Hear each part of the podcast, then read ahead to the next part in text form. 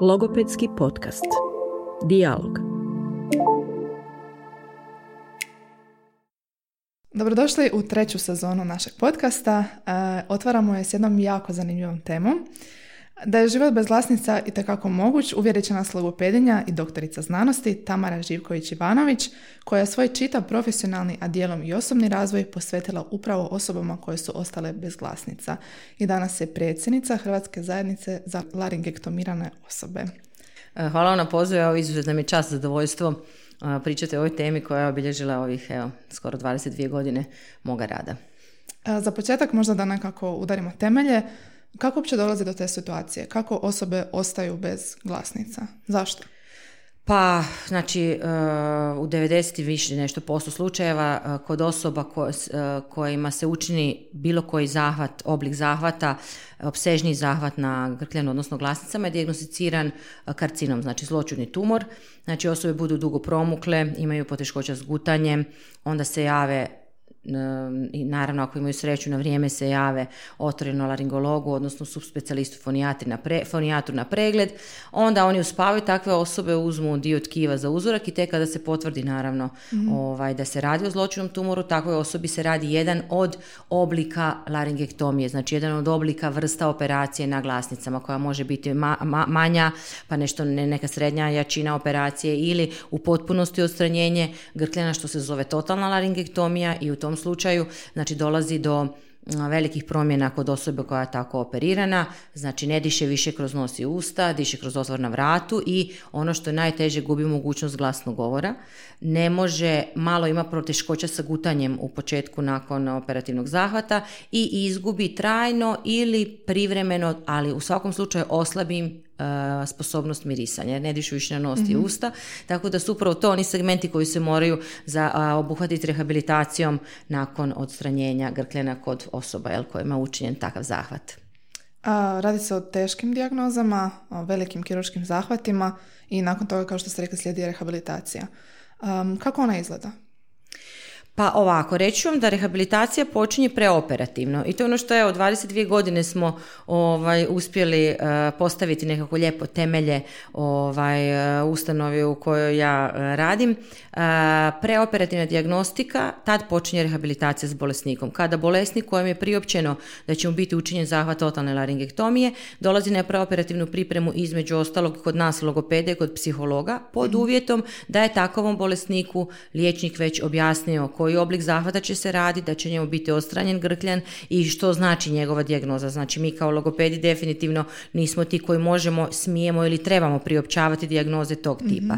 Kada, kada operirana osoba dođe meni kao logopedu, ja s njim prolazim znači e, informativno ne preopsežno jer tad je bolesnik u jednom emotivnom teškom stanju. mm Samo suočavanje sa dijagnozom, odnosno informacijom da nećete moći govoriti. To jeste da ćete izgubiti glasan govor, jer mm. laringektomirane osobe vam nakon operacije Mhm. Ja sam sad izimitirala i rekla sam mogu govoriti ovako, ali nemaju glas, jer nema glasnica koje su njemu prije operacije, kao što sad čujete moj glas, ovaj, stvara se znači uz pomoć glasnica, grkljana i naravno ostalih anatomskih struktura, oni to nemaju. Znači oni su u velikom strahu, oni su mm, čak neke informacije po mom saznanju, naravno ovoliko godine iskustva, pa velik broj bolesnika prošao kroz moju ambulantu, čak neke informacije uopće ne dopiru do njih. Međutim, jedan pozitivan stav, informiranost da će moći govoriti na jedan od tri načina, da postoje pomagala koja će mu omogućiti, odnosno olakšati, ublažiti e, i uljepšati život sa traheostomom, znači sa otvorom na vratu koji se zove traheostoma i koji će mu omogućiti da govori, postojanje udruge laringektomiranih i činjenica da objasnimo bolesniku da nije sam, da još postoje u Hrvatskoj drugi ljudi koji su operirani i kako to naravno kod nas biva, uh, logopeda uvijek je velika gužva u mojoj ambulanti i onda vam velik broj bolesnika dobro rehabilitiranih dolazi, kuca na vrata, nešto me pitaju i upravo u tom trenutku nikad se još nije desilo da, je, da sam radila preoperativnu pripremu, a da netko od dobro rehabilitiranih nije došao na vrata. I to je upravo onaj moment gdje uh, bolesnik shvati onaj koji će biti operiran, E, da će on moći živjeti nakon operacije. Mhm. Ali po mom saznanju, to je prvi primarni, prvi primarni e, cilj jednog tako osobe koje se dijagnosticira tumor je ja želim preživjeti. Znači želim da se operiram i da operacija dobro prođe. Naravno da njima ova preoperativna priprema puno znači. Mi smo tu već zakoračimo jednom nogom u proces rehabilitacije. U ranom postoperativnom periodu, kad bolesnik iz intenzivne njege dođe na odjel, ja već tada odlazim njima ovaj, u bolesničku sobu, ne, ne radim ja klasičnu rehabilitaciju, ja tad nemam što raditi. Zašto? Bolesnik tad ima nazogastričnu sondu, onda, odnosno cijev kroz koju se hrani, koja mu ide od nosa do želuca on nije u mogućnosti provoditi bilo koji oblik naše logopedske rehabilitacije, ali ako nema papir i olovku, bilježnicu ili nešto, onda mu donesemo. Onda objasnimo da lagano može, ne odmah, isto zbog da se ne bi raspali svi ti šavi, odnosno nakon operacije, da može pričati tako da pokreće usnice da, i, da se razumije. Ako je netko od obitelji došao u posjetu, oni su prestravljeni.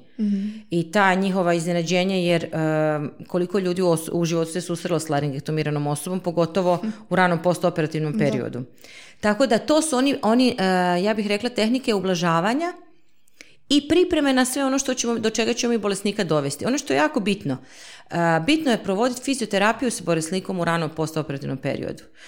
Većini bolesnika se odstrane i dio limfnih čvorova sa lijeve ili desne strane vrata, ako je nešto od tih limfnih čvorova bilo pozitivno, znači ako ima karcinomske stanice unutra, onda to se zove disekcija vrata, lijevo ili desno, i njima je oslabljen, znači oni oteženo pokreću glavu oni promijenjeno dišu, oni ne znaju iskašljati se na trahostom, oni to moraju naučiti. Mhm. Znači moraju mirno abdominalno disanje, oni se moraju pokrenuti hodanje, odlazak na toalet, u sjedeći položaj, pogledat sebe u ogledalu, to je početak rehabilitacije. Mhm. I to je ono na što mi ne smijemo zaboraviti, oni su cjeloživotni pacijenti i naglašavam individualizirani pristup. Ja nemam niti jednog pacijenta copy-paste kao što je otisak prsta, kao što je naš glasovni print također, mi nemamo nitko istu boju glasa, ovaj, visinu, jačinu i tako dalje, sve ono što su osnovne karakteristike našeg glasa, tako i laringektomirani bolesnici. Međutim, taj rani postoperativni period i ako je ugrađena govorna proteza, možda možemo kasnije nešto reći o tim mhm, načinima rehabilitacije, prvi dan po dan, zadnji dan boravka u bolnici, a prije otpusta iz bolnice, ako se zadovoljavamo anatomske uvjete, ako se bolesnik dobro oporavio, ako je liječnik koji je operirao meni kao logopedu dao zeleno svjetlo da ja mogu raditi s bolesnikom. to su vam i životno mogu biti mm. životno ugrožavajuće posljedice ako ja kao logoped u pogrešnom trenutku krenem raditi s bolesnikom. Tako da tu moramo baš biti oprezni. Ovaj, I naravno onda se, ja volim reći, oni su doživotno onda ovaj, e, kod mene ili kod mojih kolegica koji se bave ovim dijelom na rehabilitaciji. To je ono što je prekrasno što se vi prekrasno zna biti tužno i teško, što se vi toliko vežete ovaj, za te bolesnike, oni su minimalno dva do tri puta tjedno, mm, na grupnoj su intenzivno, onda dolazi na grupnu terapiju i prvih, e, pa prvih šest mjeseci je minimum jedan lijepog optimalnog oporavka, godinu dana jedan zaokruženi period kad ja bih se usudila reći, e, sad su mi u potpunosti otvorili oči i sad mhm. više nemate onaj polupotonuli i teški pogled, jer zašto? Većina njih vam prolazi proces e, zračenja. mm Znači, proces zračenja ili proces zračenja i kemoterapije kombinirano a to, su vam sve, e, to vam sve oduzme dva do tri mjeseca nakon, nakon operacije. Vi mi tad kao logopedi, kao rehabilitatori ne smijemo izgubiti bolesnika. Ako izgubiti u smislu, uvijek mu morate dati termin da vam se dođe javiti. mm Zašto? On dođe, onda mi kažemo, aha, sad ne može taj oblik pomagala kanile, zato što mu se zatvara stoma, mora staviti drugo. Određena pomagala ne mogu, ne možete se zračiti s njima, to nažalost uništi bolesniku kožu i sada ne idem u detalje. Tako da tad je bitno psihološki njih održati da oni dolaze, da uvijek se nešto događa, da se radi, da ih nismo mhm. pustili tri mjeseca da oni nestanu. mm I onda su se svi pitali, pa dobro, dokad oni idu kod tebe na rehabilitaciju? Moja kolekcija kažem dok su živi. I zato su, zato su, zato su nasmijani, zato su mhm. nasmijani, zato imaju cilj i, ovaj, i zato su tako dobro izrehabilitirani. To je, e, nema tu čarobnog štapića, svi mi možemo na taj način raditi s tim da to naravno sa strane nas kao logopeda iziskuje izniman trud naravno i to je davanje, jako puno se morate dati za sve to da bi to tako ispalo ovaj, lijepo. E, govorit ćemo još puno o ovoj emocionalnoj dimenziji toga svega. Mene zanima, spomenuli ste da postoje otprilike tri opcije govora koje pacijenti onda mogu, imaju na raspolaganju. O čemu se tu radi? Znači, e, danas vam je, ja bih rekla, e, rekla bi zlatni standard ako je to moguće, to naravno odluku donosi liječnik operater, je ugradnja govorne proteze. Znači, govorna proteza je jedno pomagalo, jedan uređaj, silikonski koji se po odstranjenju grkljena, znači primarno, ako to zadovoljava oblik, veličina tumora, vrsta operacije, ugradi bolesniku između dušnika i jednjaka, on mora proći poslije toga glasovnu rehabilitaciju i govori uz pomoć znači, govorne proteze i pomagala naravno koja se nalaze na njegovom vratu. E, to je glas e, brzinom i jačinom sličniji laringalnom glasu, glasu s pomoć glasnica. Rehabilitacija je nešto brža nego što je učenje drugog govora o kojem ću sada reći mhm. i mi smo u, u Hrvatskoj sustavno počeli sa ugradnjom govornih proteza od 2004. godine. Mhm. To je tamo nekako se poklopila, ja sam 2002. godine počela raditi i onda vam je u principu sam ja u Hrvatskoj startala, ja sam odra, rasla s tim protezama, rasla, educirala se i tako dalje i mi moram reći da smo mi u tome uspješni i da su naši bolesnici zadovoljni takvim načinom govora i otprilike 70 posto, 75% bolesnika u Hrvatskoj govori uz pomoć govorne proteze. Kako funkcionira ta govorna proteza? Ona je znači jedno propusni ventil mhm. koja kada se ugradi između dušnika organa s pomoć kojeg dišemo, jednjaka organa s pomoć kojeg gutamo, ona onemogućuje da hrana ima jedan ventil i hrana kad mi uzmemo tekućinu ili bilo što od hrane, mhm. ne može proći prema dušniku jer je taj ventil klapnica ovako drži zatvoreno. Mhm. A kada bolesnik želi govoriti, onda on udahne stisne uh, kazeticu uh, na samoljepljom držaču, ventil se taj otvori i zrak prođe, znači kroz protezu, prođe gore do ušća jednjaka, znači ušće jednjaka i okolne strukture ušće jednjaka zavibrira i nastaje taj alaringealni mhm. traheoezofagealni, znači jednjačko-dušnički glas uz pomoć govorne proteze. Ovaj, uh, on, znači proteza koristi plućni kapacitet zraka. Ona koristi pluća zato što je to je mali stroj Laring se prije spajao pluća i mhm. probavni dišni put, a sada ta jedna mala proteza to omogući. Proteza je mm, potrošni materijal, ona se mijenja 3 do 4 puta godišnje, nekad nažalost i češće. Kad procuri, što znači procuri? Ventil napadne gljivica kandida, to nije komplikacija. To je kao kad mi potrošimo zubnu pastu i moramo kupiti novu. mm Ovaj, Očekivano, da. Jasno, to, to se uvijek bolesnicima objasni, međutim oni su vezani za oralo ambulante, znači moraju dolaziti do oralo ambulantu, liječnik im mora promijeniti protezu, stavi novu, to doslovno traje dvije do tri minute i manje, to bolesniku nije bolno, mhm. oni se naviknu na to i to je jedna rutina, mm čak u svijetu vam to rade logopedi. Tu jesam mm se ja educirala, recimo ja imam certifikat za to, ali zakonski mi nismo ovaj, tu zaštićeni, ne daj Bože da se nešto desi, ne bi nas ovaj, zakon štitio, jel, nas kao logopede. Tako da to nije velika komplikacija i tu je velika uspješnost i 70 do 75% bolesnika govori uz pomoć proteze. Protezu ne možete koristiti ako nemate ova pomagala za disanje i govor. Kad je mhm. samo ljepljivi držač, eh, kazetu za izmjenjivanje vlažnosti ili određeni tip kanila i tako dalje. Drugi način eh, glasovne rehabilitacije vam je učenje nadomjesnog ezofagalnog, znači jednjačkog glasa ili govora. U oba slučaja i proteza i ezofagalni glas stvara, novi glas se stvara na ušću jednjaka i okolnim strukturama. mm Znači organu su pomoć kojeg mi gutamo, stvara novi glas. I zato kad imate laringektomiranu osobu ispred sebe i ručate, on vam ne može u isto vrijeme gutati i pričati. Znači zato što na istom organu mu prolazi hrana i priča. Tako da sam ja e, definitivno u prednosti sa mm, mojim pacijentima kad organiziram, organiziram stalno neke seminare i mi njihovu rehabilitaciju onda oni jedu i šute, što je pristojno, ja pričam, tako da, ovaj, kak se zove, to je jedino mjesto gdje, ovaj, ja pričam i svi me slušaju, sad koliko me slušaju, ne znam, šalim se, ali evo, čisto jedan mali savjet, obiteljima je to teško, teško prihvatiti, kao, ali on sa mnom ne priča za ručkom. Puno morate raditi s obitelji. Mhm. Obitelj je ključ, ključna u rehabilitaciji.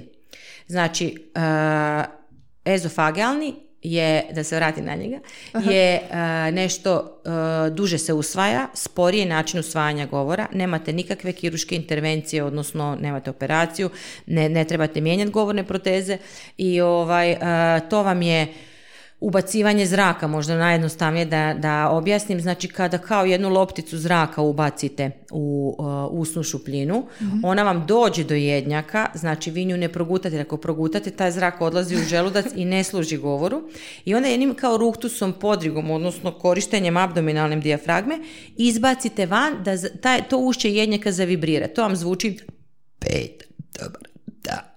Znači ovo je ezofagijalni. Ja sam sad uzela zrak, ubacila sam ga do gornjeg ušća i onda sam ga izbacila uh, van, odnosno rekla sam peti dobar dan. Nemojte me pitati kako to znam. Znači ja sam 13.5. je bio moj prvi radni dan, 2002. na šalati. Ušla sam u sobu, tako čekala sam pola dana da mi neko nešto kaže šta ću raditi i onda mi je poslali su mog prvog pacijenta, on je dan danas živ, ovaj, Momčilo Grujić, jedan gospodin, znači 22 godine života je dobio nakon operacije i onda sam vam ja šokirana, e, mi smo nešto malo vježbica prošli tada u to vrijeme dok sam ja studirala, ja sam, bože, što ću ja sad raditi s ovim gospodinom? Da. I onda sam se naravno krenula educirati, taj moj put je ovaj, trajalo je, ali sam ja odmah to tako dobro, čak od mojih učitelja, jednog mog kolege Mladena Jelčića, on je rođen je u Hrvatskoj, ali se oženio pa živi u Mariboru i radi, od njega sam prvo išla učiti u njihovu školu govora u Izolu, u Sloveniju i to sam onda preselila ovaj, taj princip rade u Hrvatsku i uh, ono šokiran, iznerviran bio kako sad ja to znam, on nikad, on radi 20 i nešto godina, nije mogao osim taj ruktus napraviti o, za ezofage, ali ja sam to odmah jer sam valjda dobar imitator, nemam pojma. Je li pacijentima tako? Da neki mogu, neki ne Da, teško im je. Pacijenti koji imaju suženje jednjaka, kojima je jako rigidno to ušće jednjaka, koje treba vibrirati da bi oni mogli govoriti, ako je jako tvrdo, ako su bile proširene operacije, recimo da je dizan režanj, a režanj znači da vam je dio mišića, recimo tu ovog prsnog mišića, se digne kad tumor uznapreduje, onda se on mora nadomjestiti defekt, jer ne možete vi odrezati dio rukava i šta sad s tim morate ubaciti ili zakrpu ili isto je tako i s tumorom ovaj, uh, onda ako mi ne vibrira ušće jednjaka, postoji pretraga koja se može napraviti, naravno nešto što sam ja isto smislila, onda ja zamolim liječnike, onda oni uđu, onda mi to vidimo da li uopće vibrira, međutim nekima je, koji imaju sveurodnu anatomiju i znači imaju anatomsko preduvjete da bi usvojili lijepo ezofagalni, ali mi je jako teško prebaciti taj podrih u njihovoj glavi, taj ruktus da izbace van i neka to traje mjesecima. Međutim, ja nikad ne odustajem. I to mjesecima, to zna biti tako zna, zna- naporno, to je puno psihologije. Baš morate puno i motivirati. Rekla bih više, da, psihološka motivacija. To morate stalno dizati, dizati, dizati pacijenta. I ovaj, ali uspiju. I onda nakon ta 3-4 mjeseca ja stalno objašnjavam, nije vam bitno koliko, nikad vas neće pitati koliko ste išli na rehabilitaciju. Hoće neko ko je operiran, koga zanima koliko to traje. Ali gospođu na šalteru, u banci, uh, vaše rodbinu koja žive negdje, oni će biti sretni da vi govorite. I onda vam jednostavno to krene. Odlomi se, znate, kad oni usvoje, kad naprave prvi pa i ja- ako ga ponove dva, tri puta, ja kažem sad smo napravili 50% posla. To je jako teško. Malo nas je ostalo u Hrvatskoj koji znamo raditi uopće ovaj oblik rehabilitacije. Svega nas 4-5 logopeda ako. Ovaj, tako da i težak je ovaj dio onako logopedije, tako da je dosta raritetan. da, dotaknut ćemo se i te E, teme, da. A treći, treći način vam je, e da, i ezofagalni od 3 do 6 mjeseci minimalno treba da se usvoji. Minimalno. Neki su to za mjesec i pol jer su bili brzi, međutim automat, ne smijemo zaboraviti na proces automatizacije. Oni nas uvijek trebaju, nas logopede, i uvijek smo mi njima, to je simpatično, liječnik im spasi život, bez anesteziologa ne, ne bi uspavali, ne bi se digli, jel, živi ste sale i to. Ali logo, mi logopedi smo njima mm, neki ono anđeli e, zato što s nama progovore, odnosno s nama e, dobiju tu jednu, jedan novi život, jednu novu kvalitetu. Jako je teško ostati bez glasa, jako je teško ne govoriti. I, I tu se oni, kad imate tu jednu motivirajuću atmosferu, kad stalno radite, a to, na, to je naš posao u stvari, mi nikad ne trebamo odustajati. Nekad je to jako teško i iscrpljujuće i nisu on svi a, pacijenti, bolesnici m, a, zanimljivi, a, s pozitivnom energijom, neka vas toliko iscrpe da znate ono, ali ne, nema odustajanja. I, I stvarno se uspije. Uspješnost je zbilja dobra, i ovaj, bilo je nekoliko bolesnika koji su meni rekli, evo jedan je pokušavao usvojiti ezofagalni i rekao ne, ja želim elektrolarinks. To je upravo onaj treći način ovaj, alaringalnog glasa. Znači elektronsko pomaga- a, pomagalo, uređaj, digitalna gore kapica, koja vibrira, ima dvije osnovne frekvencije koje može, može se podešavati. Glasnoću, kad jednom pojačate, nema modulacije glasnoće tijekom fon- foniranja, tijekom gla- govora. Dosta je auto, automat, zvuči kao robotski glas. E, bolesnik ima nešto na vratu, znači neko pomagalo ovaj, na vratu koje prisloni, pa to svi gledaju, međutim, to je glas. Mi imamo bolesnike u Hrvatskoj uh, koji godinama funkcioniraju s tim. Jedan je gospodin otišao na porti elektrotehničkog fakulteta, radio 7-8 godina uz pom- priču s pomoći elektrolaringsa, dostavljao poštu i nakon 10 godina sam ga nagovorila pa su mu ugradili govornu protezu i sad odlično govori s govornom protezom. Tako da to je taj treći način. Međutim, ono što, je, što ja želim poručiti, evo nadam se da će netko od laringektomiranih osoba slušati, nebitno je, niti mi svi nemamo ugodnu boju glasa. Uvijek, niti mi svi ne, ne vozimo, ja trenutno ne vozim nikakvo Lamborghinija ili neko auto koje bi možda ovaj, baš voljela ili željela voziti ili već ne znam sad što je neki, neki drugi model automobila, ali uh, ja sam vidite kako zadovoljna sa Renaultom svojim koji mi je kaptur savršen. Prema tome, nije bitno, bitno je govoriti. I naći sebe, na, mi kao logopedi moramo tu raditi, naravno da i psiholozi rade s našim bolesnicima, ali jednostavno ja kažem moramo plivati u moru u kojem se nalazimo. Bara, more, rijeka, tu smo. Jednostavno, i kad se stavite u te okvire i kad poslužite uh, pacijenta uh, s kojim radite, ok, ovo je najprihvatljivije za vas, jer tome oni su, to je zadovoljstvo. Znači, bilo koji oblik govora od ove tri je za mene odličan.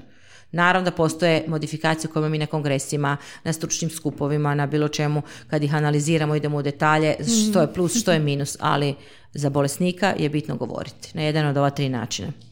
Što biste vi rekli, e, što se utječe na uspješnost same terapije? Znači ovako, a, prvenstveno mora postojati multidisciplinarni tim. Bez toga je raspad sustava. Ovaj, a, znači, medicinska sestra je čak prva koja dođe paci- pacijentom u kontakt jer ga naruči. Medicinska sestra, liječnik koji postavlja dijagnozu, operira, liječnici različite specijalnosti, radiolozi, onkolozi, što, ko je već uključen, a, logoped, psiholog, fizioterapeut, obitelj. Obitelj sam trebala reći tamo iza medicinske sestre i liječnika. Pacijent u središtu kruga, on je centar. Obitelj, ako ima podršku obitelji, tu su nama rezultati puno, puno bolji, to odgovorno tvrdim. Takav je pacijent motiviran, uredan, nahranjen, e, ima pratnju, ima potporu, obitelj je stalo, prati ga. Neka to zna biti i demotivirajuće obitelj jer silno žele, oni to na brzinu. E, ali e, i morate naravno imati educirani kadar koji će to znati raditi. E, m, to su godine i godine učenja i za svih nas koji radimo ovaj dio posla. Edukacije, to ne ide preko noći i e, ovakvi modeli, evo ja radim 22 godine, ja moram reći da sam 22 godine gradila ovakav model zajedno sama ništa ne mogu, ja nikad nisam sama pojedinac, znači e, u timu u kojem ja ovaj, radim e, je u svakom slučaju, znači svaki član tog multidisciplinarnog tima čini jedan krug da bi taj bolesnik bio tako uspješan, odnosno dobar. Ali, motivacija pacijenta, njegova motivacija. A kad ćemo ga motivirati? Kad ima sve ovo zadovoljeno. Ako je informiran na vrijeme, na vrijeme je operiran, zna posljedice operacije, e, pristupio logopedu, fizioterapeut vježba s njim, već postoperativno drugi dan ga diže na noge, obitelj koja ga podržava, on je već, on je na, on je e, na jedno 30 do 40% e, već na putu da on dobro usvoji sve ono što treba, naravno što se očekuje i naravno mogućnost dolaženja na glasovnu rehabilitaciju, na logopedske vježbe. E, većina naših bolesnika i nisu iz Zagreba ili okolice i ponekad se nažalost ne mogu priuštiti da borave u Zagrebu da bi dolazili na vježbe. Nekima čak problem i ta autobusna karta, sanitet, neke vozi sanitet i tako dalje. Pa se tu onda snalazimo, naravno zovem kolegicu u Splitu ili kolegicu u Osijeku ili ovaj, kolegicu u Rijeci.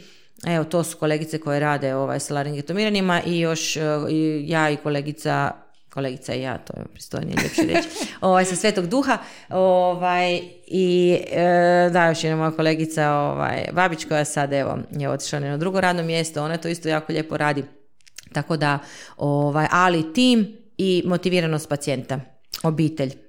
Da, baš, te- baš mi je zanimljivo što ste spomenuli obitelj kao člana tima. Na koji način savjetujete obitelj? Jeste tu nekad imali možda i neke konflikte? E, pa zna se, mislim čak ne konflikte nego e, ta nerealna očekivanja ponekad obitelji i problem su vam te disfunkcionalne obitelji gdje vi točno vidite em, nemotiviranost supruge ili djece za napredak e, bolesnika I tu onda vidite da dolazi do kočenja, ali uvijek su, ja uvijek kažem na prvi informativni razgovor, onaj preoperativni, prvi postoperativni obavezno neka dođe obitelj. To je su e, more informacija koje naravno ja kao terapeut doziram e, po pitanju korištenja pomagala, ali je bitno da još neko to čuje od obitelji, da mu može, aha, ovo, trebaš staviti ovako i da oni budu upoznati s tim. To je ogroman problem, tu on se mijenja cijela dinamika života ne samo operirane osobe, nego cijele obitelji. Neko ko nikad nije čuo laringektomiranu osobu kako kašlje, njoj se kret, znači iskašlja i mhm. ide kroz trahostomu.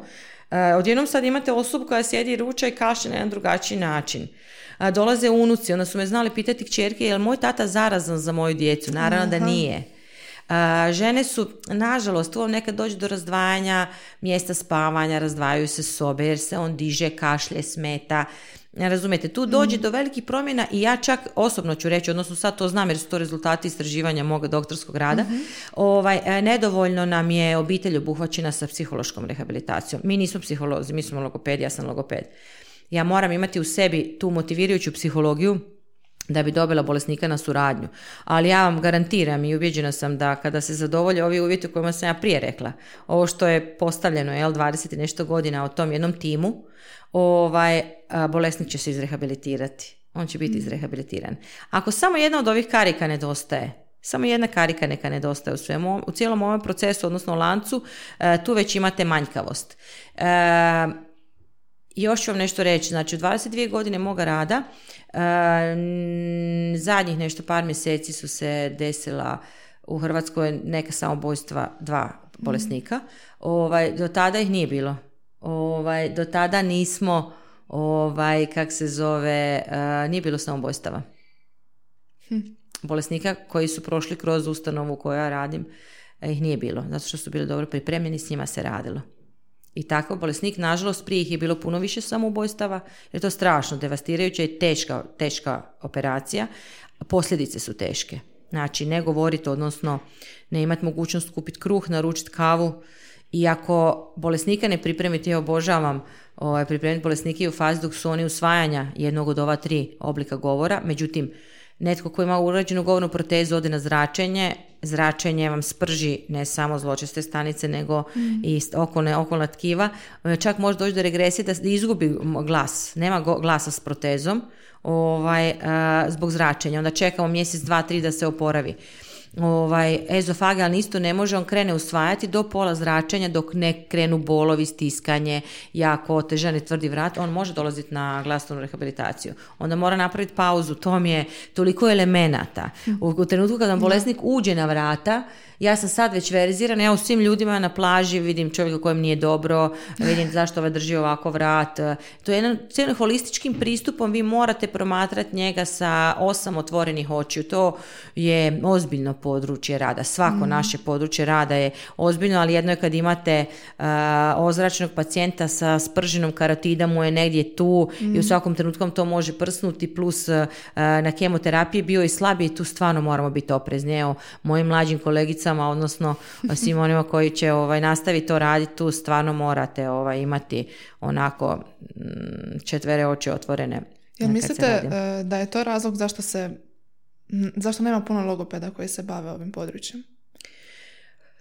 Pa vjerovatno ovo je težak dio logopedije. Ovo su najteži glasovni poremećaj i po meni bolesnici s kojima mi radimo. Dobri moždani udari, ove traumatske ozljede mozga isto. Mhm. Nisu, evo tu su tu, tu negdje smo mhm. možda po težini, trebate se dosta educirati. Znači, svi mi izađemo sa nekim generičkim znanjima s fakulteta, ovaj, puno, naš fakultet je divan, pogotovo vježbe koje sad studenti naši prolaze, koja to količina vježbi, imamo praksu i tako dalje. Tako da dosta mi izađemo pripremljeni, rekla bih. I ovaj, međutim, ovaj dio je specifičan. Vi morate ući e, u anatomiju, znači glave, vrata, morate ući, dobro poznavati dijagnoze, e, morate naučiti rehabilitirati, ovo mislim proces koji sam ja prošla godinama gdje sam se sve educirala e, i naravno enorman broj pacijenata koji je prošao kroz ruke i to je jedno iskustvo tog promatranja. Ja sam cijelo svoje vrijeme rada do sada, evo, nešto sam završila na nekom bolovanju, pa sad to malo govorim u prošlosti jer sam sad ovaj, neki par ovaj, mjeseci, možda malo pauza, ali ovaj, uh, u onkološkoj ambulanti gdje svakog bolesnika promatram čak nekad znam ono, specijalizantima ovaj, kad gledaju onda mi komentiramo, odnosno im kažem jer ja sam već tolike godine s njima i promatrate sve to. Naravno, i uvijek je bitno znati koje je naše mjesto uloga logopeda i tu ste onda, eh, tu znate svoj posao, nikad se ne smijete petljati, odnosno biti nešto što niste, ni medicinska sestra, ni fizioterapeut, ni liječnik, ni psiholog. Mi nismo zato educirani. Ali zato moramo znati svoj posao. Težak je i treba puno godina edukacije i nije lijep. Možda za neke, znate, onako ima A tu kako ste puno... vi onda završili u tom području? Pa, evo, bila sam spomenula mog gospodina Momčila Grujića koji je moj Da. prvi član zbora i on mi je nekako ovaj, kao zaštitni znak, ne znam kako da vam to kažem, on je već ove 22 godine, svi ga znaju. Uh, slušajte, dobit posao logopeda 2020, 2002. vam je bilo vjerojatno kao sad jackpot. Kolegica Imriš koju sam ja zamijenila radila 40 godina i otišla u mirovinu i onda sam ja, kako sam imala diplomski naglasio, dobre preporuke i evo, zahvalna sam mojoj bivšoj šefici profesorici Večerini, ovaj, koja me primila i ja sam dobila jednostavnu priliku raditi. Ja sam obožavala oduvijek glas, ja sam znala oduvijek da ću se baviti glasom i profesorica Čučić mi je držala vježbe kod nje kod profesorice Dembic na šalati.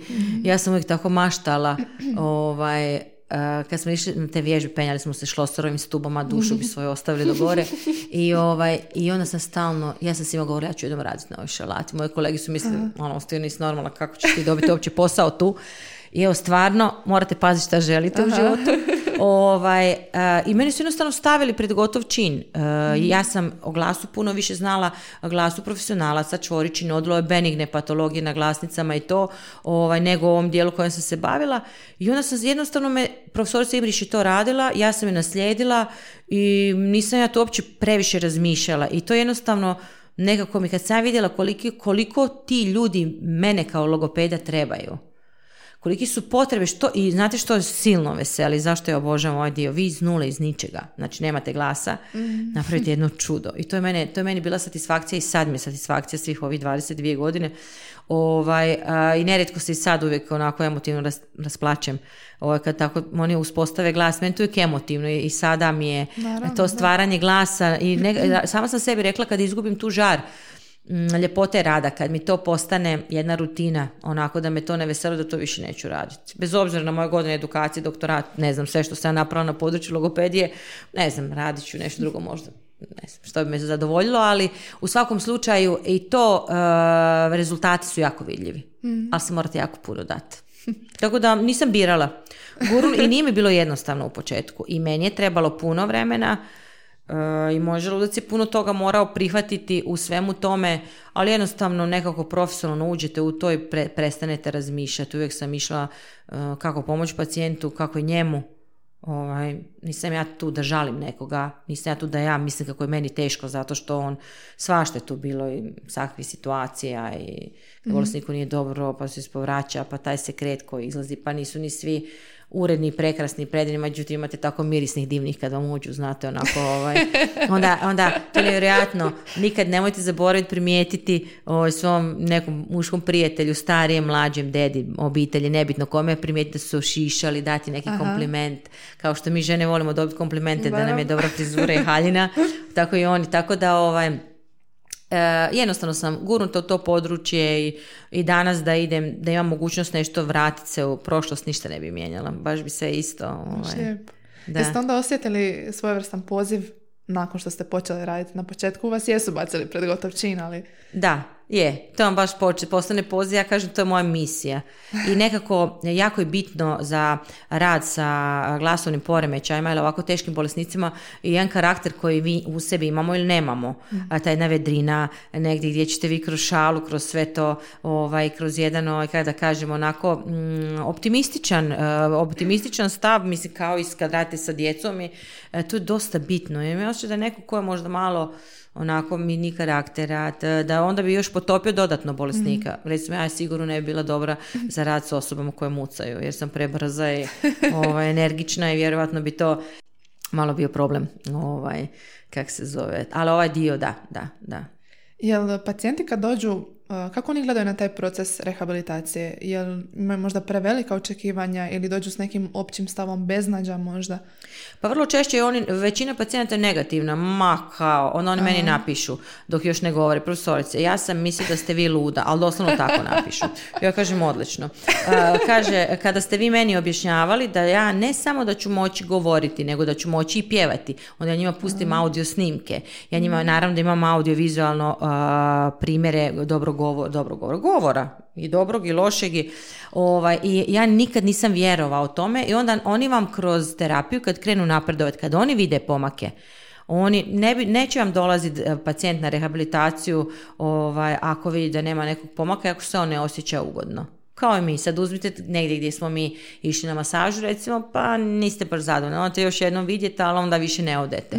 Tako da ovaj, većinom su negativnog stava, ne mogu ja to, neću ja to moći.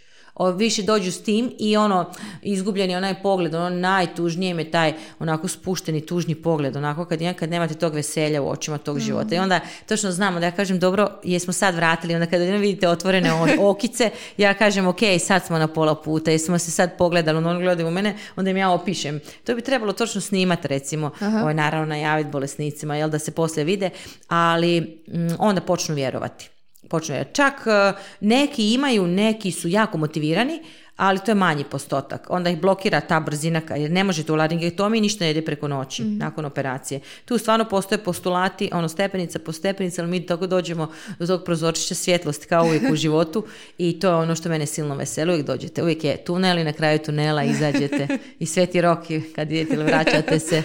Ovaj, tako da, da, da, da, da, da, da, uvijek.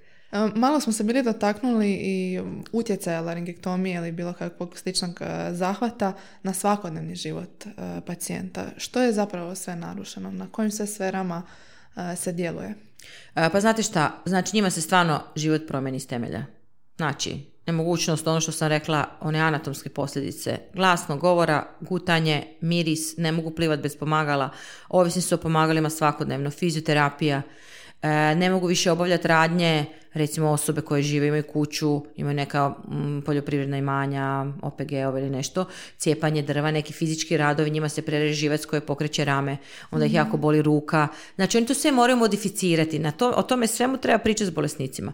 Obiteljska dinamika se mijenja. Mi smo društvo još uvijek patriarhalno, obično su muškarci nositelji ti naših obitelji, odnosno financijski više zarađuju. Oni su glava obitelji, još uvijek bez obzira što smo se mi modernizirali, ali u većini obitelja u Hrvatskoj je još uvijek tako. Odjednom se ta slika mijenja. Ostaju bez posla, ono što je meni jako tužno.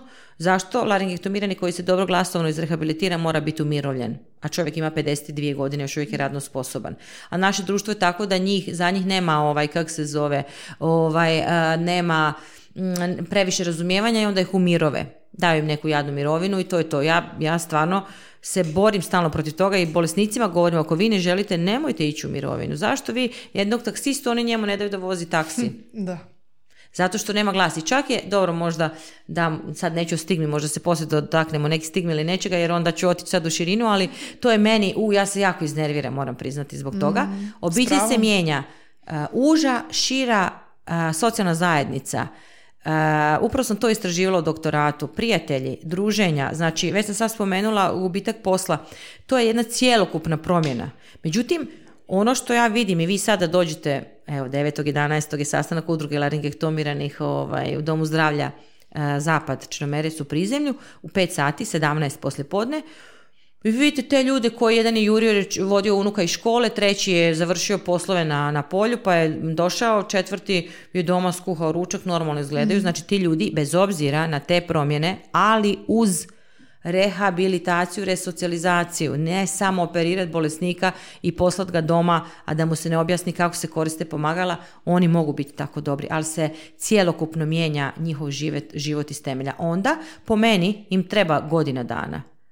I recimo, kako sam radila kvalitativno istraživanje u intervjuima koje sam vodila s bolesnicima o stigmi, točno tih godinu dana nisu išli na krstitke, rođendane, nisu primali goste, bili su nervozni, svađali su se sa obiteljima i tako dalje. I onda, ok, ili dođu neki, nažalost, nemaju sve kuće koje operiraju bolesnike logopeda. Neki dođu nakon 8 mjeseci. U depresivnoj fazi gdje vi njega, naši bolesnici koji imaju sve ovo preoperativno o čemu sam pričala ovaj, i koji su dobro postavljeni već na noge, oni vam počinju od nula faze, znači na nekom prizemlju su. A ovi koji dođu nakon 8 mjeseci su dva kata ispod još, na minus dva, tri etaži. I onda vi tu morate psihološki puno raditi. Tako da promjene su velike i teške su. I to treba dobro razumjeti, uvijek ih uvažavati. nikad ne okrećite glavu kad vidite laringektomiranu osobu. Mm. E, bez obzira, jeste se susreli s njome, niste, jer znate, postoji jedna, moj fraz Zoran divna, jedna osoba, dio glasnice, moj stranjen kordektomija, veliki čovjek, ali baš veliki, onako ne samo da je svećenik, nego onako jedna velika, velika duša od čovjeka i po meni najbolji svećenik koji sam ikad upoznala i slušala. Mhm. On kaže, profesorice, mi smo svi krvavi ispod kože i jednaki da nam se može desiti. Nemojte misliti, bilo ko od vas kad on drži propovjed, ja, ja se prvo bilo šokirala, ovaj, što mi znamo što nas čeka. Ja mhm. nikome ništa ne želim, nikada loše ali uh, uvijek se malo, uvijek trebamo zastati. Nikad ne znate što vam se može desiti. Mi smo tako krhki, tako smo mhm. prolazni i tako ovaj, vam je to sve nekako danas promjenjivo, ali ne treba to tako svačati. Mi moramo biti izrazito empatični, mi moramo ovaj, širiti jednu potporu i ljubav prema ljudima, bilo kom čovjeku. Uh, I kad vidite bilo koju bolesnu osobu, ako mislite da će vam vaš dobar dan ili osmijeh na licu pomoći toj osobi taj dan, uljepšati mu dan i da prebrodi nešto, nikad ne znate što nosite u sebi. Problem laringektomije je što se ona vidi. Otvoreno put disanja, traheostoma, pomagalo na vratu, čuvan kašalj, promijenjen govor, vi to ne možete u tramvaju izbjeći. Mm. Operirani karcinom dojke, prostata, karcinom želuca, debelo crijevo, to se ne vidi. Netko ko to neće reći, ne znam, imam gastrostomu, hranim se, ne znam, imam vrećicu, sam operirao debelo crijevo, mi to ne moramo vidjeti, a ovo je vidljivo. Tako da uvijek treba samo pomisliti što je to moja baka, moj djed, moj neko, mm, pomozite tim osobama, pričate s njima, oni će vam sami reći, jel trebaju vaš, ne treba, ni tu pomoć, ne, ne, no, oni ako trebaju pomoć, oni će tražiti. Oni jako vole pričati, njima nije naporno pričati. Evo, želim nekako poručiti slušateljima, znači netko ko govori bez grkljana, bez glasnica, o ne napreže se kad go to njima nije napor. Mm. Je, je, oni moraju upotrijebiti vještinu, moraju imati dobru abdominalnu posturu, snagu, zračnu posturu i tako dalje, ali svi, svi misle da to njih jako boli. Jer nešto mm pritisnu na vratu i ne, ne boli ih i oni jako vole pričati, jako su brbljavi. da. Evo, govorili smo i o ovom emocionalnom teretu i htjela sam vas pitati koliko je teško ne preuzeti ulogu psihoterapeuta i kako vi možda odvajate svoj profesionalni od osobnog života, je li to uopće moguće da, da nemate vi taj teret? Pa, znate šta, mislim da nisam uspješna u tome i niko vas ne uči tome što možda je greška, uh, svi smo mi organizam koji se troši i to su vam enormne količine, e, nažalost, teških situacija, e, negativnih, ne mislim, ne, mislim negativnih u onom lošem, pogrdnom smislu, nego teške su situacije i samo snagom i moje volje, pozitivom, tim njenim pozitivnim stavom, veseljem, karakterom. Znate, mhm. ono, stalno, ja stalno kao da nešto, ja, ja non stop vozim neki bicikl, ja nikad ne prestajem voziti neki taj bicikl kad radim, non stop neka ta traka ide, ide, ide, ide, ide. E onda, nažalost, ovaj, niko vas ne nauči kako se malo napuniti. Silna mhm. davanja, silno dajete i ja sam često čula moje kolegice koje su mi rekli, koji isto rade ovaj dio posla, ono, u manjem obimu i tu i tamo imaju, ma nikad, ne možemo mi to raditi kao ti. Ti imaš tu jednu, to što ti tu još jednu, imaš iznad nas tu izdržljivost s njima i to što ti njima to motriš, ne možemo, jednostavno mi nismo takve i to nije loše, ne da neko ne želi biti takav, ali nas ne nauči nitko, mene osobno ni niko ne uči kako sad to znači da sebe napunim, ako se toliko dajem, e i to nekad zna doći na naplatu. Ovaj, e, to malo troši, tu je mlađi kolegice koje slušaju i kolege ovaj, to morate naučiti ovaj, nekako. Ipak malo prije, ja sad nakon 20 nešto godina učim, ali dobro. I kako Tako. se profesorica Tamara puni svoje baterije? Ne, pa znate šta, definitivno glazbom, plesom ovaj, i pozitivnim ljudima oko sebe, baš sam presretna u životu, imam toliko krasnih prijatelja i divnih ljudi oko sebe, ali glazba i ples su nešto što ovaj, ja sam na plesnom podiju, kao da ispraznim se, fizički se smorim i napunim se. Emotivno. I, ovaj, ma da, i, i mene emotivno pune taj uspjeh u radu, ti ljudi, sav ta količina glasa, govora, e, koliko je to, koliko u 20 godina, zahvaljujući mom silnom angažmanu, ne sama, ja sam imala potporu i drugih ljudi, drugih stručnjaka, ovaj, različitih profila, udruga, um, utjecajnih ljudi koji su pomogli da, da, da laringektomiranje ovo, imaju ovakvu kvalitetu života, međutim tu je stvarno enorman ovaj, i trud s moje strane da to sve bude tako i vođenjem Hrvatske zajednice laringektomiranih zadnje tri godine i u klubu laringektomiranja u kojem sam ja 20 nešto godina. Prvi dan kad sam počela raditi, drugi dan su mi se javila profesorica Vrcić i pokojni primarius Manester koji je bio predsjednik kluba i umirovljeni radiolog. Tad je tajnik bio Zoran Čeliković, jedan krasan mladi gospodin moje godište i ovaj, mi smo u stvari na svojim leđima iznijeli godinama ovaj, kvalitetu tu života, velim, uz pomoć drugih struka. Nikad ne, nikad ne trebate sami. Ovaj. Tako da ovaj, e, to, to su mi punjenja. Bez obzira ja kad znate, ono, dođete doma i legnete, onda imate ono ogromno srce. I, ovaj, i je, i to mene silno veseli. Uh, spomenuli ste glazbu malo prije i sad me to podsjetilo da ste 2007. ako se ne varam pokrenuli prvi zbor laringektomiranih osoba u svijetu. Je, tad je bio prvi Optimisti. osnovani optimisti, da. Sami su se dali ovaj, ime. Aha. E, to je bilo, ovaj, jedan gospod mi, i naučila sam ga ezofagealni glas, e, govoriti, ja presretna je, kažem, bravo, kako lijepo govorite, ba, stvarno lijepo govorio. E, I on se rasplakao. E, ja, mislim, ok, mislila sam da su to suze radosnice. Ne, unuk mu ima rođendan i on mu ne može otpjevati pjesmicu za rođendan. I onda ja se sjećam, to je bila jedna od tužnijih rečenica u ovom životu. Ja se sjećam vrlo rijetko, ja dosta volim pričati. da- da. da, tako možete ovaj, mene zakovati. Ja sjećam sam sjedila u- naslonjena u stolici i onda mi je, obožavam te trenutke i tad je meni u moju glavu, tad su stvarno svi mislili da sam luda kad sam govorila mojim liječnicima da e, laringektomirani pjevaju, oni su mene bez ovom prezimenu Živkovićka si nisi normalna. Ovi stari profesor koji su sad u mirovini, baš žalim za njima, ovaj, bili su premoćni, presnažni kvalitetni ljudi. Ovaj, ja sam rekla, zašto ne mogu, ta jedna brzina moja mozga je mene spasila, kad sam ja rekla, ok, sama sebi, doslovno ovako brzo, ako mogu naučiti govoriti, mogu i pjevati, nema veze kako će to zvučati, zvučat će alaringalno, onako kako govore. I taj trenutak kad sam ja shvatila da ja tim ljudima želim raditi taj segment života. Ja nisam, znači imam osnovnu glazbenu školu, ali nisam ja glazbenik. Ja ne glumim nikakvog glazbenog profesionalca. Ja sam logoped koji ima neko osnovno glazbeno obrazovanje.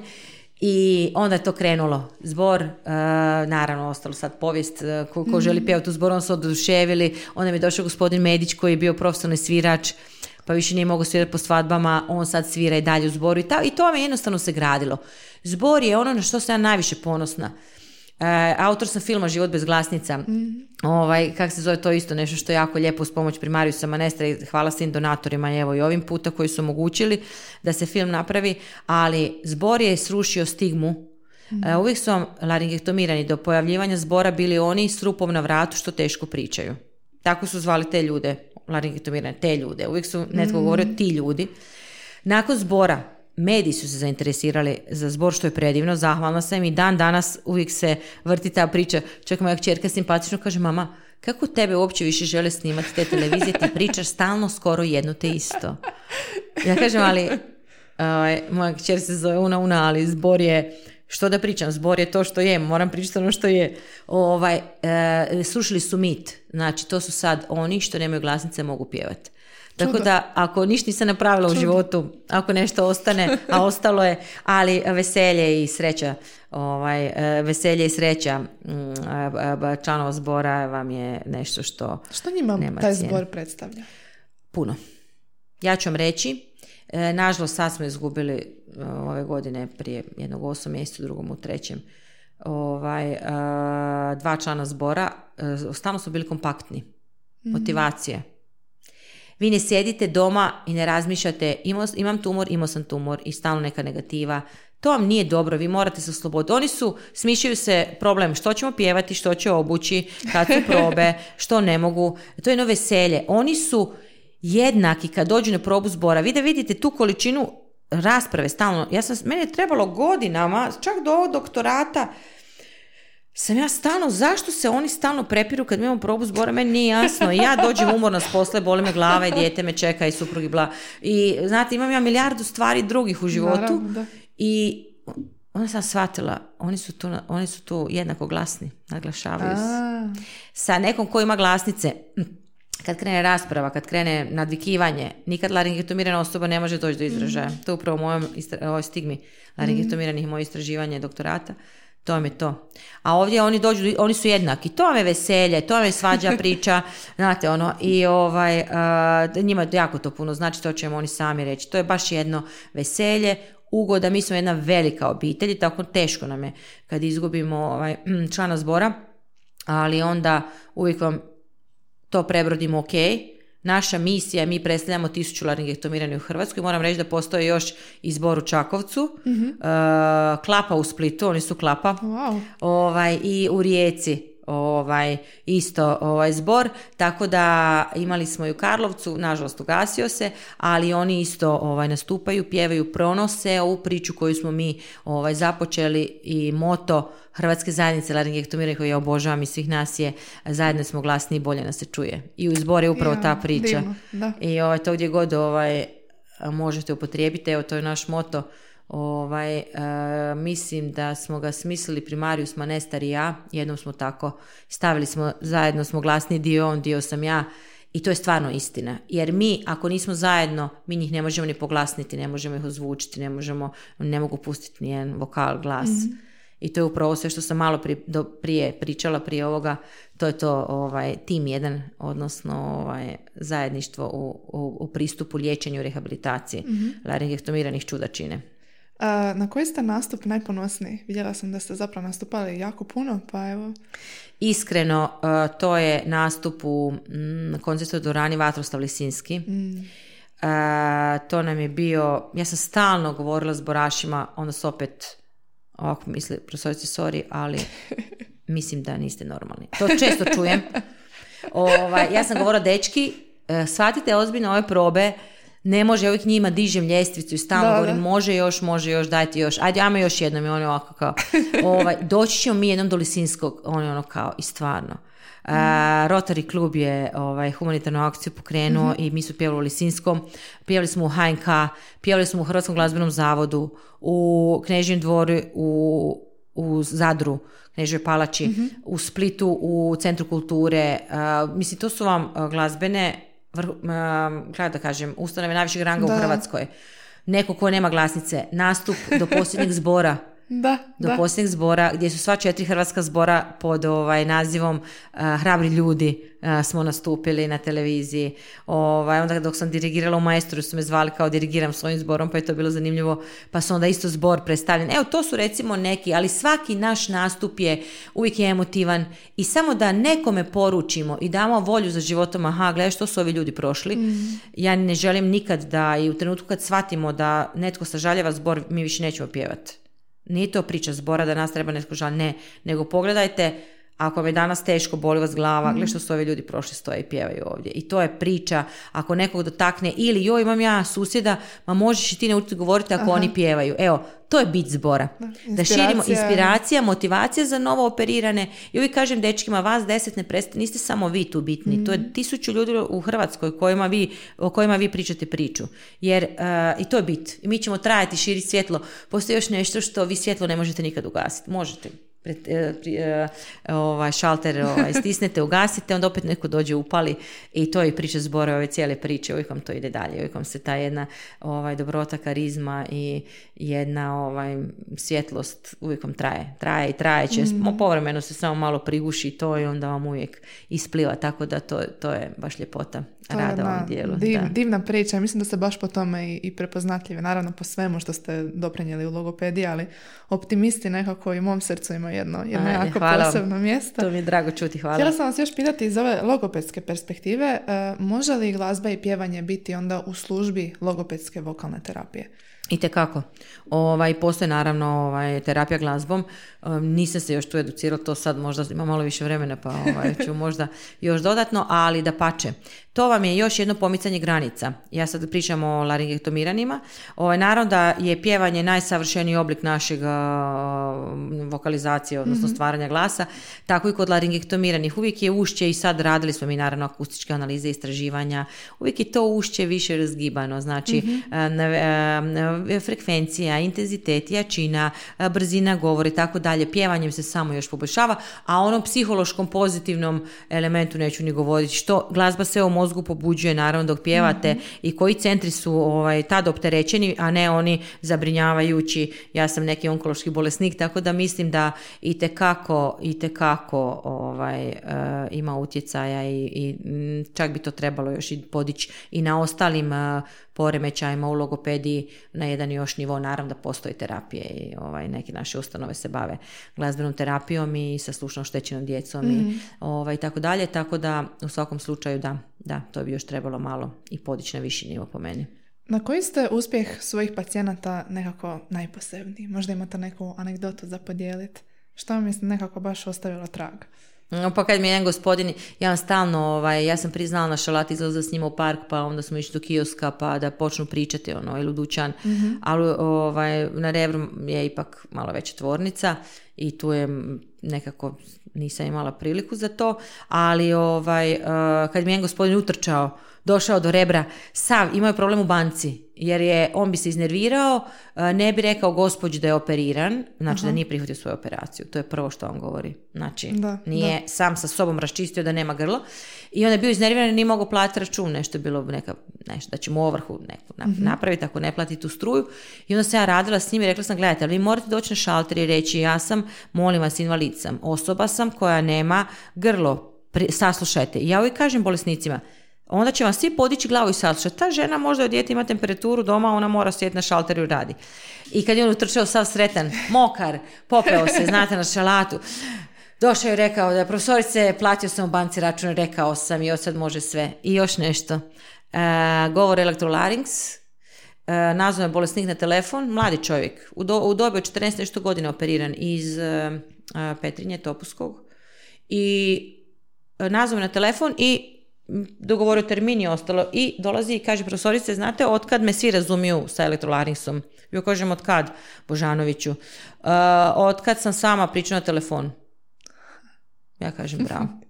ovaj, što sam ja to napravila, ništa ne shvatio da se oni na telefon razumije i mm. telefon je još jedan, ja stalno s njima razgovaram, izađem van, nazove na moj telefon, da shvate da mogu govoriti, ma puno, ja bi mogla, ja bi knjigu mogla napisati, tu je... I trebate, možda i trebate. Da, da, ove, da, da, intervjui su, u, to bi jedna tako monografija, ovaj, jako, da, snažni i, mm. ovaj, i e, to je toliko priča životnih, ali, ma najljepši s njima, svaki taj njihov pobjeda života je, je ovaj, posebna priča.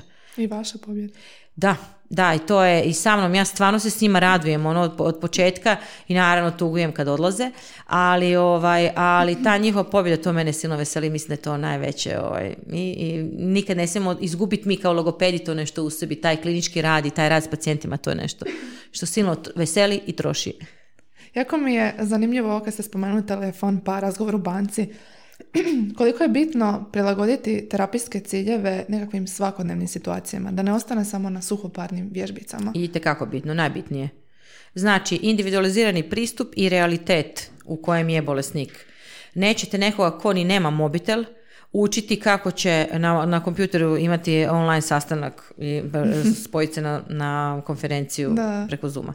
Znači, spustiti se u okvire, zato je dobra anamneza, razgovor s bolesnikom, obitelj, e, u kakvim uvjetima živi, što radi i tu postaviti realne ciljeve. Naravno, uvijek dignete jednu, jednu ovaj, ljestvicu malo više gore. Ako on kaže da nikad neće pričati na telefon, onda vi u sebi kažete ok, i naravno Novi cilj. Novi cilj. Tako da, ovaj, ali i, i kako se moramo prilagoditi i mislim da su onda pacijenti s nama opušteni i tu vam onda vam je uspjeh zajamčen. Jer niti mi ne volimo, uh, krenete učiti novi strani jezik španjolski i oni vas odmah stave u naprednu grupu, a vi ste za neku, ne znam, um, drugu, po drugu po redu kategorije ovaj, grupe, a oni su ostavili u četvrtu i tu ste onda mhm. frustrirani. Tako da, da, moramo se znati prilagoditi, ali to vam dođe s iskustvom. E, u početku rada sigurno sada se vratim i da vidim svoje snimke sam možda bila nerealnija, ali onda naravno kad imate jedno iskustvo i to onda to ovaj, se ovaj, naučite. Voljela bih ipak da se za kraj dotaknemo malo ovih stigmi, e, baš zato što vam je to bilo i dio vaše doktorske disertacije. Kako se oni nose sa tim stigmama? Što se tu događa? U, nažalost, tu su mi ovaj, istraživanje mi je uh, poražavajuće, moram priznati. Znači, oni su uh, poprilično, uh, većine bolesnika mojih ispitanika jesu stigmatizirani. Samo stigmatizacija rađa samo stigmatizaciju. Mhm. Znači, i onaj ko je sam sa sobom čak dobro prihvatio operaciju, ali obitelji društvo ih ovaj, stigmatizira, odnosno stalno ne prihvaćaju takvim kakvima jesu, osuđuju ih, mm ne sjede za istim stolom, oni ručaju u posebno odvojeno vrijeme, spavaju u mhm. odvojenim sobama, ne moraš ti ići na svadbu s nama i tako dalje, postanu samo stigmatizirani. Samo stigmatizacija naravno što vas vuče, vuče vas u depresiju, u psihičke znači posljedice stigmatizacije i to je jedan cijeli krug koji vuče sa sobom. Nažalost, tu imamo problem i obitelji su stigmatizirane. I oni sebe povuku samo stigmatizaciju. Jer sam istraživala operirane osobe, članove obitelji, uh, supružnike, suprugu supruga ili partnere mhm. i djecu.